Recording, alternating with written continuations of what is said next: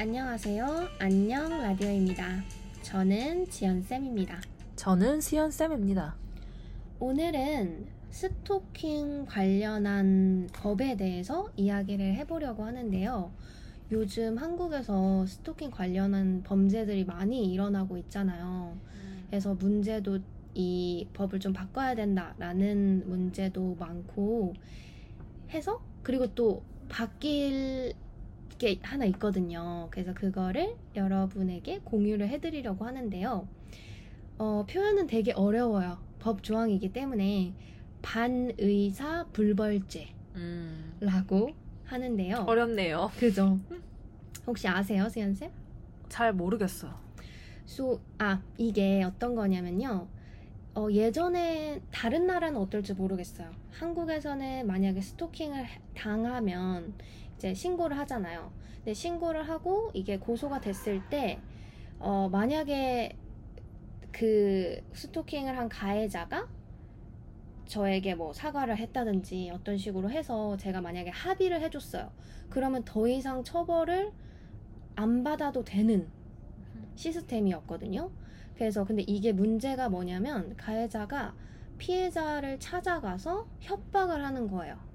합의를 안 해주면 뭐 너를 어떻게 하겠다 뭐 이런 식으로 협박을 해서 피해자는 어쩔 수 없이 합의를 해주고 그러면 처벌을 못하고 그런 악순환이 계속되는 것 때문에 이제 이게 이 조항이 없어져서 이제는 합의를 해줘도 처벌을 할 수 있도록 바뀐다고 합니다.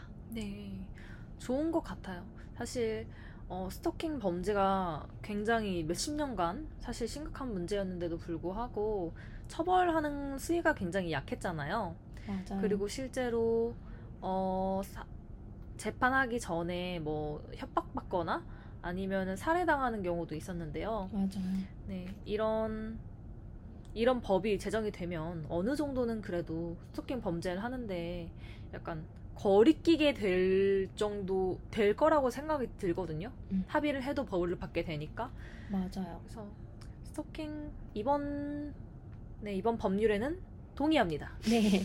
그리고 아까 수연쌤이 말씀해주셨잖아요. 그 재판을 받기 전에 찾아가서 뭐 보복 범죄를 한다던가 라는 경우가 한국에 많이 있어서 이제는 또 이런 하나의 조항이 더 추가가 돼요. 전자발찌를 미리 재판 전에 부착 가능할 수 있도록. 그래서 이제 미리 그 전자발찌를 부착하면 감시가 들어가잖아요. 그래서 이제 피해자에게 접근하는 것을 어느 정도는 막을 수 있지 않을까 생각이 듭니다. 네. 근데 사실 전자발찌도 끊고 달아날 수 있잖아요. 물론 경찰의 시그널은 가겠지만 그래도 없는 것보다는 낫지 않을까 맞아요. 싶어요. 훨씬 나은 것 같아요.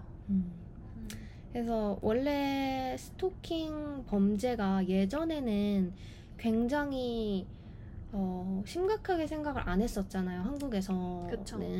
뭔가 얼마나 사랑하면 저렇게 하겠어. 징그럽네요. 그랬었는데 점점점 이런 사건들이 많아지면서 이런 법률도 변하고 있는 것 같아요. 네. 영국은 또 어떨지 모르겠네요. 한국보다 더 조금은 강하게 처벌을 하는지 궁금하긴 합니다. 또 다른 나라에서는 어떨지도 궁금하기도 합니다. 제가 예전에 듣기로는 스토킹 범죄는 일반 범죄와 같이 처벌 수위가 강하다고 들었어요. 영국에서는. 아, 그래요? 근데 영국에서도 처음부터 그랬던 건 아니고 이런 피해 사례가 많이 쌓이다가 이제 저희처럼 법률이 발전하는 경우인 것 같아요. 그래서 한국도 빨리 이런 스토킹을 하시는 분이 없으면 좋겠어요. 너무 무서워요. 스토킹 혹시 당해보신 적 있으세요? 아니요. 저는 당해본 적은 없어요. 다행히도. 쌤은요? 저도 없어요.